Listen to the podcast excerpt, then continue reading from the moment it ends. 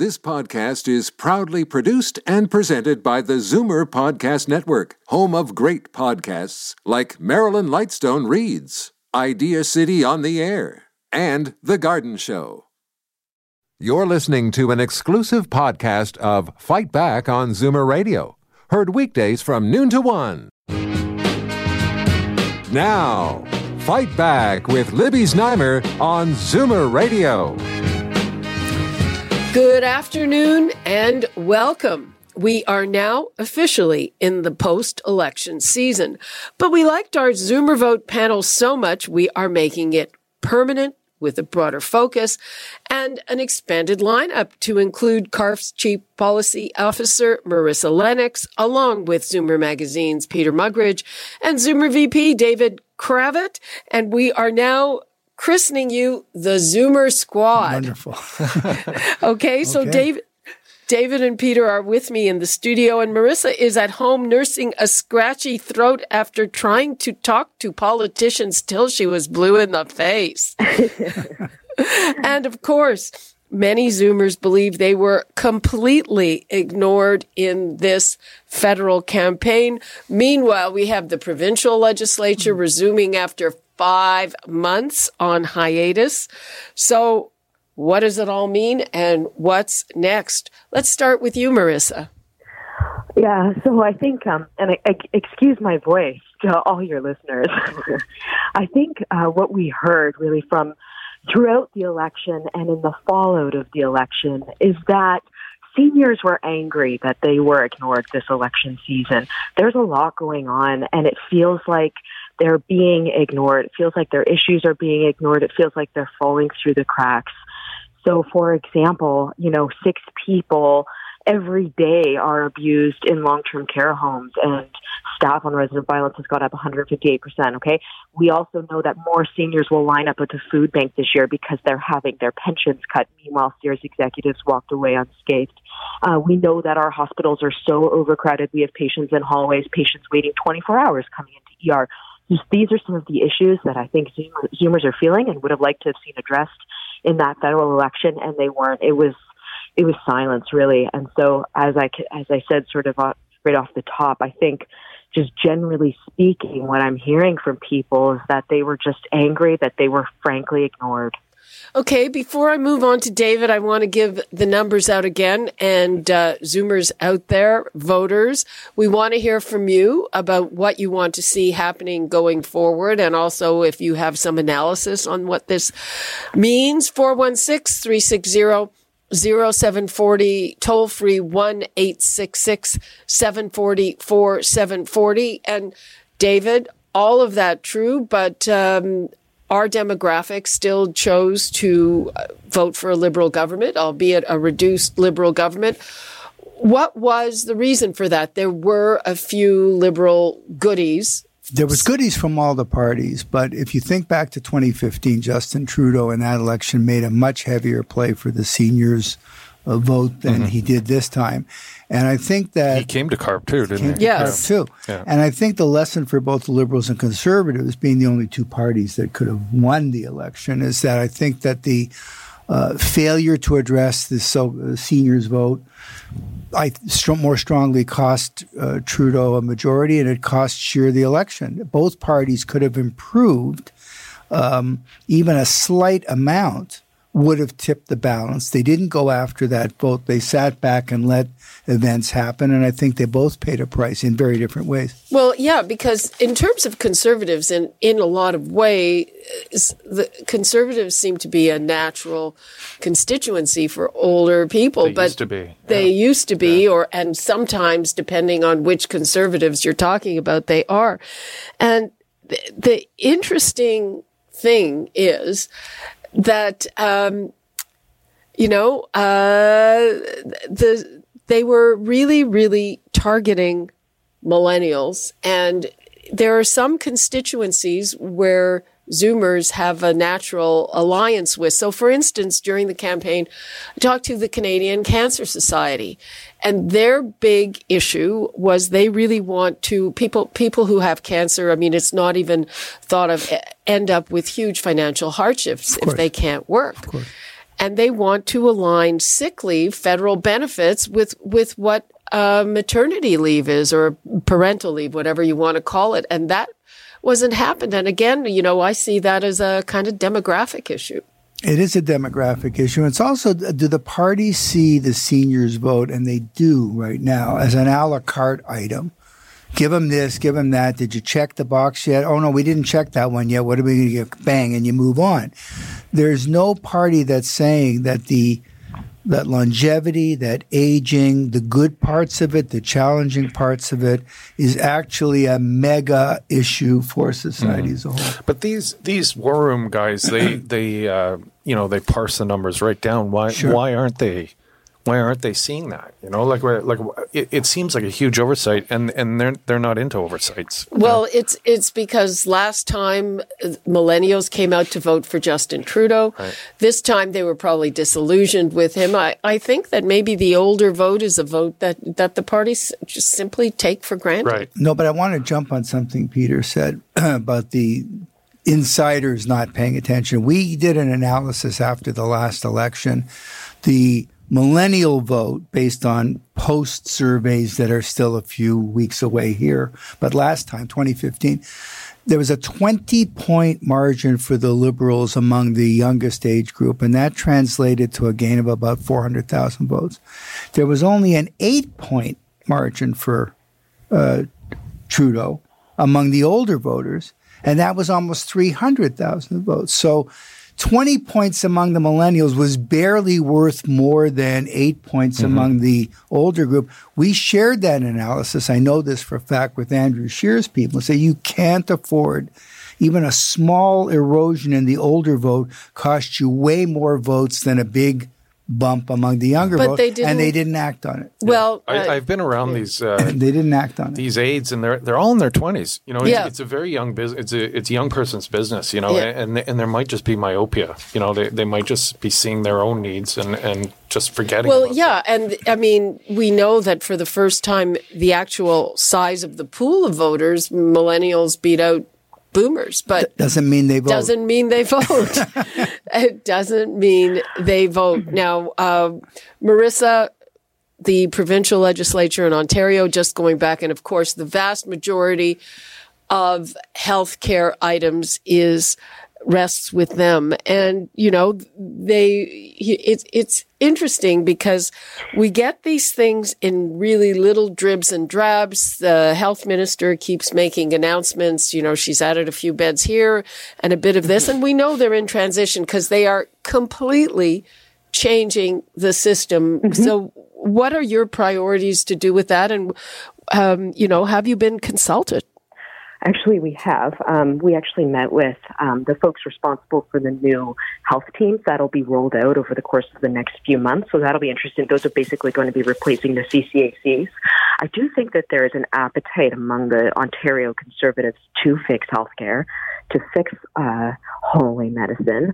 Uh, they certainly talk about it a lot. They talk about um, wanting to invest in more long term care beds. What I would say is, you know, when are we going to build the new long term care homes? Where are these new beds going to go? And why isn't there a shovel in the ground right now? What's taking so long?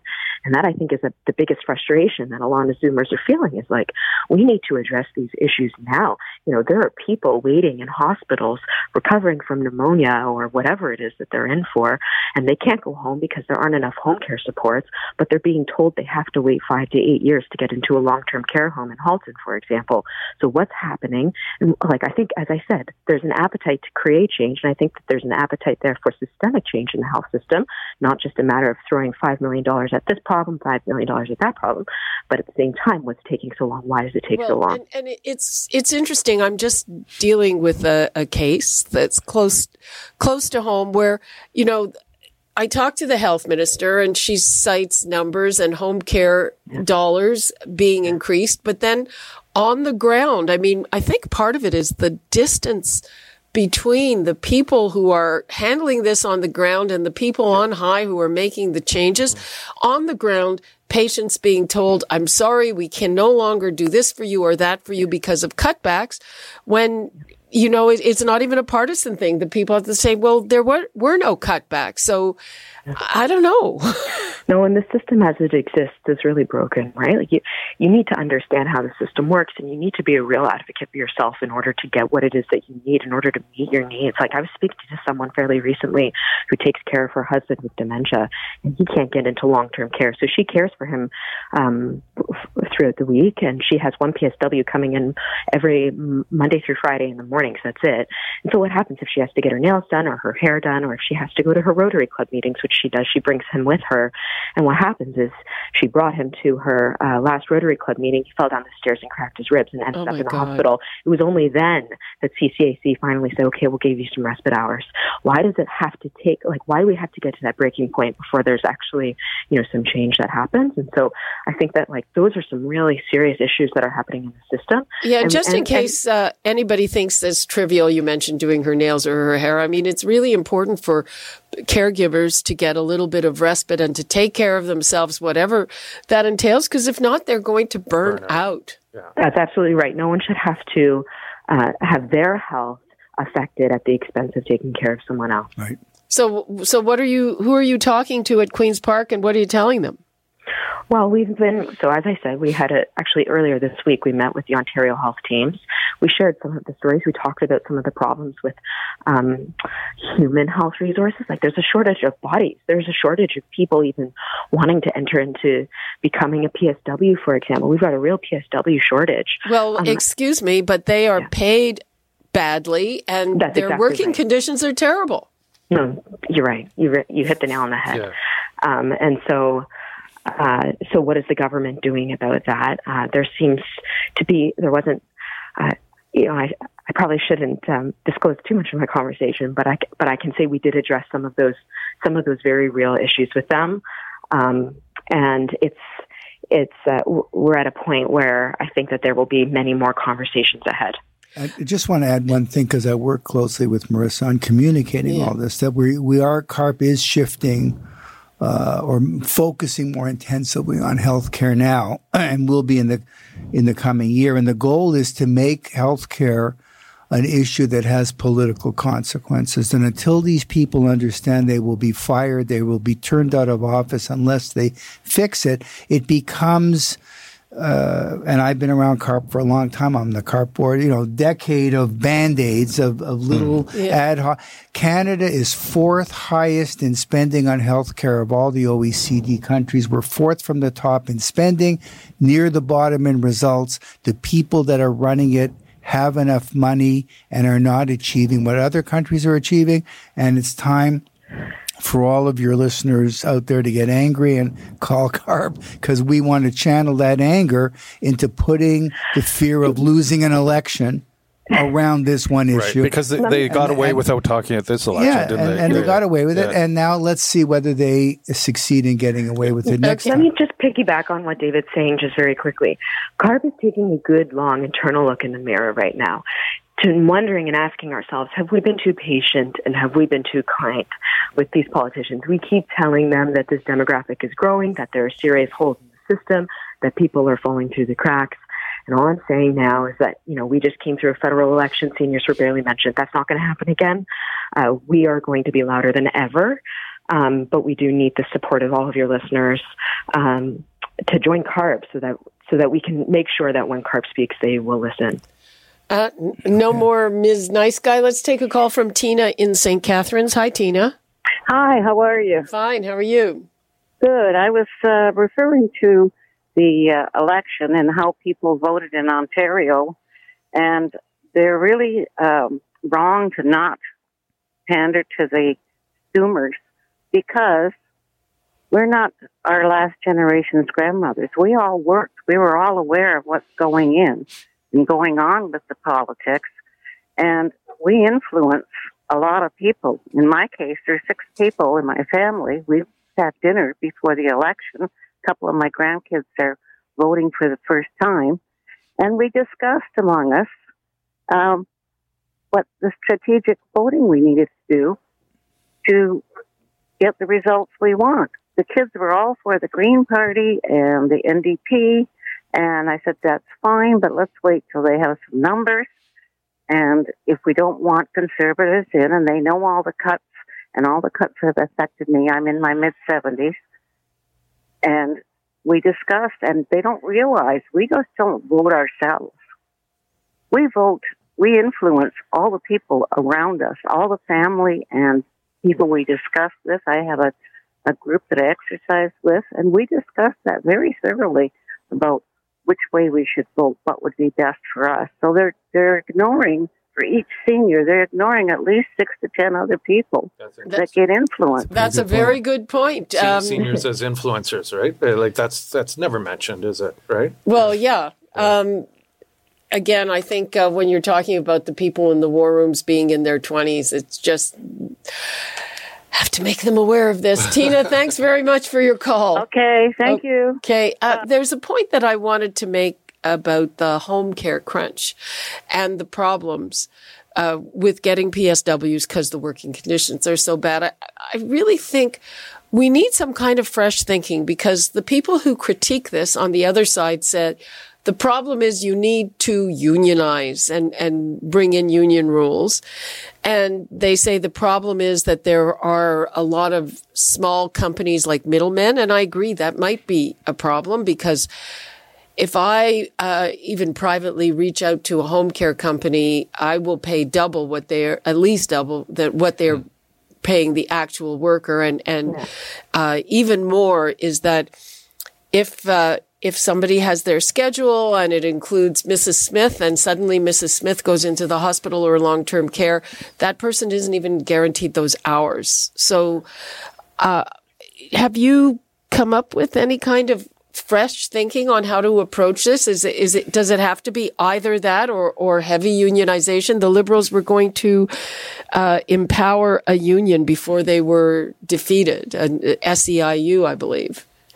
So some of the conversations we've had with folks um, at uh, the ministry is they have, uh, they're, what they're thinking about is maybe even, um, they're just being, you may not need uh, the level of skill required to have the PSW designation to do a lot of the home care responsibilities. So sometimes it's just a matter of sending someone in for respite so that they can sit there and be with that individual so the person doesn't need to be alone. So that, that caregiver then doesn't need that same level of skill that a PSW would have, for example. So that might be one way to reduce some of the burden on the system. I can't speak specifically to whether or not they should uh, be unionized. I, uh, I'm just saying that those that two, one, those two uh, sort of opposites seem to be the only options out there. Um, that's very interesting. Were, I do think that we need to have an honest conversation about whether or not PSWs ought to have a raise yeah. so that we can incent people to come into this industry to do this important. Well, work. exactly. No, they definitely, they definitely need. It's very hard work. Oh yeah, and, and, and they're, they're, they're all working 50, 60 hours to make mm-hmm. to pay the bills. And right? I yeah. mean, there's there's nonsense in there where they don't get paid for their travel time, yeah, and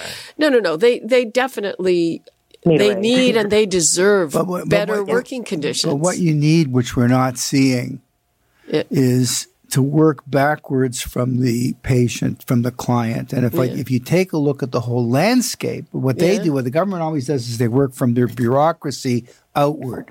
Let's add this, let's cut this, mm. let's drop it.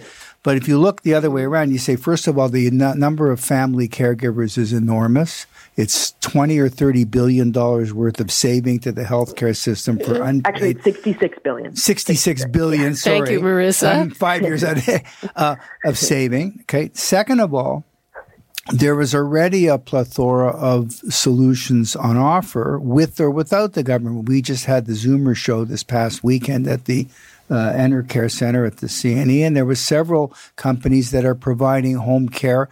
You could argue for a fee. You could argue only affordable by some. They're in the play. Uh, there's uh, so they're, they're there whether the mm. government wants them or not. So nobody seems to me to be looking at the the total landscape. Who are the caregivers? What do they need? As Marissa said, what is the continuum of service? What can be delivered at a lower level, at a medium yeah. level? If I if I tripled or quadrupled the amount of money in the pockets of caregivers, and let them shop for solutions, partly government, partly private, which already exists. They just don't appear to be taking a, a sort of an overall look at the whole landscape that's always bits and pieces.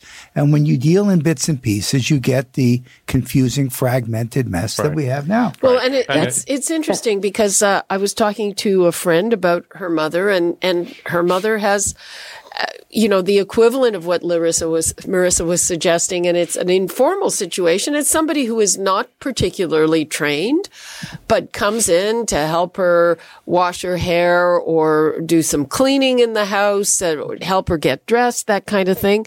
And that's affordable because it's mm-hmm. not covered. But the other part of the equation, as David mentioned, is family caregivers, and they play such a crucial role in helping our health system as we, as we mentioned earlier, $66 billion. But the supports for caregivers are woefully inadequate. I mean, almost virtually non existent. I know we have this thing called a Canada Caregiver Credit, but God, the conditions and the rules around who can qualify for this, for example, the dependent can only make up to $16,000.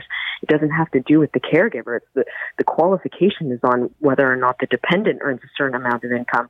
And then as for the caregiver, that person can't be earning, or that person must earn income. So those that need supports the most, the ones that have had to give up their full-time employment to provide care, don't receive anything. On top of that, their CPP goes down because they're not paying into the system. I mean, there are so many holes uh, that we didn't see addressed in this federal election, and I'd like to see addressed by by someone. I'd like to see some leadership at the federal level and even the provincial level on how we're going to address these challenges. And uh, what about the whole? I mean, the elections are over. I know that provincially, this government has said we're on reset. We're we're going to be kinder and gentler, but th- there aren't elections coming up for a long time now. Will that make them listen less or listen more, David? Well, I think if you take a look at what CARP's got planned for, I think it's New Brunswick uh, the year after next, Saskatchewan. Um, is it Saskatchewan next year? We're going to defeat some people on health care. And that might be the strongest signal we can send to Doug Ford three years from now is if we uh, throw some people out 2 mm-hmm. years from now and create a bit of a, a, a prairie fire. And that's what we're going to try to do some, until, some... until they understand that healthcare will be the key to electoral victory or defeat like like the environment is now. Yes, almost. we are yeah. going to make health. Our goal at CARP is to make healthcare the key to winning or losing a provincial election. And when the Conservatives in Ontario, and we are equal opportunity opponents, we hmm. hate all parties equally for the uh, horrible state of the uh, healthcare. It's hmm. not an ideological or a party thing. If you're an incumbent, you better fix healthcare or you won't be an incumbent anymore. And Marissa, you said that on the one hand, you're looking in the mirror deciding you've been too nice, but on the other hand, uh, you know, there is this transition to these Ontario health teams. So do you give them a chance? Like, how do you navigate those two extremes? No, actually, look, I, I, I think that, as I said in the beginning, I think that there is an appetite for real systemic change at the Ontario level, and I think we're seeing it with these health teams. I'm optimistic. I'm not about to sit here right now and say they're not they're going to fail. I'm hopeful that they're successful. I want them to be. And that's why CARP's in negotiation, or not negotiations, rather, we're in conversations with the government to make sure that they're successful so that everyone benefits at the end of the day. We're nonpartisan. We're willing to work with every single party at all levels of government. For example, just next week, I'm going out to Alberta to meet with the health minister, Minister Shandro out there, talk to him a little bit about the situation with long-term care and some of the other priorities that CARP has on its agenda. So like, we're active from coast to coast to coast. We want to work with everybody and we want to have conversations and share some of the stories that we're hearing from our, com- our CARP members so that we can make the system a better place for everyone. Okay. So, uh, David, uh, tell me a little bit about the, the shift in tone. well, I, I, think the shift in tone is going to be toward uh, demanding outcomes based on what other countries with single payer health care are achieving with less dollars. So the, the, in a sense, there's been a bit of a con here, frankly, on healthcare is that the bureaucrats, and again, I'm blaming all parties equally. They always are pointing to the United States. Look at the big bad United States. Oh my gosh, mm. we don't want to be like them. You know, it's this terrible. We don't. Okay. and that's but true. but, uh, but as long as I can keep you looking south of the border, you're not looking at the other OECD yeah. countries that are spending less per as a percentage of GDP and getting better results. So why are the wait times here so long? Why does it take so long to see a surgeon? Why aren't we as good as Germany and Australia and the Netherlands and France. Sweden and France? That's who we should be looking at because they're achieving, they have now, single payer systems and they're achieving better some results. Some of those countries have uh, mixed systems. Yes, they also have yes. private health care, uh, which is a big no no in Canada. Right. Well, as long as you keep it only ideological, and as long as you don't leverage, you know, new technologies and better information systems to deliver better outcomes, the Zoomer generation of today wants the outcomes. We do like the idea of single payer. We do like the idea that nobody's life should be at risk just because they can't pay. But balanced against that is what are we getting for these high tax dollars? And if we're going to cut, maybe we should cut all the overpaid bureaucrats that are failing to deliver what other countries are able. That's the key. Other countries are delivering this. So if they're delivering that and we're not, maybe it's time to show a few people the door. And that's going to be uh, the change in our tone. Okay, Peter, what what are reading, reading, between the lines? What are Zoomer magazine readers saying? Well, you know, we we have done stories on medical tourism, and um, they've had in, incredible feedback. Like a lot of people interested, and a lot of people have done it. And people are going to Thailand to get uh, knee and hip operations, and they're going to Buffalo to get MRIs, and they're, you know, it it we do sort of have this private urge, but um, it's you know, people are spending out of their own pockets and going to different countries. So it's there. Uh, the system is broken. They all know it, and no one's no one's talking about it. Doctors are sending still sending faxes to pharmacies. Right. Oh yeah, Canada. I know. We've talked about that. That's I know, just but it's, crazy. It's insane. I mean, well, and part of the problem are, are um, you know, I was talking to the, the new head of the Ontario Medical Association or the Canadian, and he was talking about the hoops that he had to jump through to be able to use email. Exactly. Um, and it seemed yeah. kind of crazy. Uh, yeah. Some, I mean, my doctors communicate with me with email. That's I'm, yeah. you know, I'm, and he's That's he's well, he's probably seventy nine or something, but you know, I'm I I would not. I he better not retire because I'm not dealing with anybody no. who won't and, email me. And, and, the key again, we're we're asking for things that already exist in other systems. We're not right. saying Canada should be the first to go paperless. it's no. never happened before. It's happening everywhere, but here. And and yet we're paying top dollar. We're constantly being told how wonderful our system is. It's a part of Canadian identity that separates us from the big bad Americans. Yeah, but you know what? At the end of the day, top dollar spent, bottom outcome achieved somebody's head has to roll. Do you, do you think that's going to be a difficult uh, equation to put before people to get them to understand? Or, or I think we're going like to try they're, real all, hard. Yeah, we're going to yeah. try real hard. Okay, we are uh, starting to run out of time for today. Marissa, what would you like to leave us with? Uh, two thoughts. The first is uh, this tone that David keeps referring to. It's not fabricated. It's it's real. It's the tone we hear from our members in emails and in surveys they're fed up, they're frustrated. So we're just trying to sort of um, express that to to to our to our elected officials. Um, the second is on the comment about using technology, leveraging technology. There are countries that are doing it way better. For example, Israel, you, you know, your health card is your health record. So you can go in anywhere, you can swipe it, and boom, up comes your health record. And in Canada and in Ontario, we have this patchwork system where pharmacists have health records, doctors have health records, hospitals have health records, and no one's talking to anyone. So that creates a like a big problem in the system because it wastes a lot of our time. Um, so that would just be maybe those are my two final thoughts there. okay, David.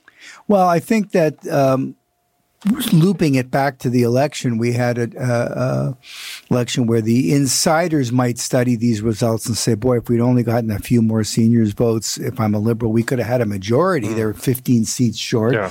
The conservatives might have picked up 15, 20 more seats if they'd paid a little more attention to our demographic. Yeah. Maybe there's a lesson there, but if there isn't, we will drive that lesson home in, in the future uh, very aggressively on the CARP side of things. Mm. And Peter? Um, well, basically, what I'm watching is is the future of Andrew Scheer, whether he um, he survives as leader. Um, I I think he ran a terrible terrible election, and um, he's got a lot to answer for. He did well enough with the results, but he could have done a lot better. Seniors being one of them, that it was a huge oversight, and uh, so I, I'm I'm watching for his future. Okay, well, that's going to be a big topic going Good. forward, too. Uh, but right now, that's all the time we have. We will see you all again next week. That's our Zoomer squad Marissa Lennox, David Cravit, and Peter Muggeridge. Thank you. Thank you. You're listening to an exclusive podcast of Fight Back on Zoomer Radio, heard weekdays from noon to one. You're listening to an exclusive podcast of Fight Back on Zoomer Radio, heard weekdays from noon to one. You're listening to an exclusive podcast of Fight Back on Zoomer Radio, heard weekdays from noon to one. This podcast is proudly produced and presented by the Zoomer Podcast Network, home of great podcasts like Marilyn Lightstone Reads, Idea City on the Air, and The Garden Show.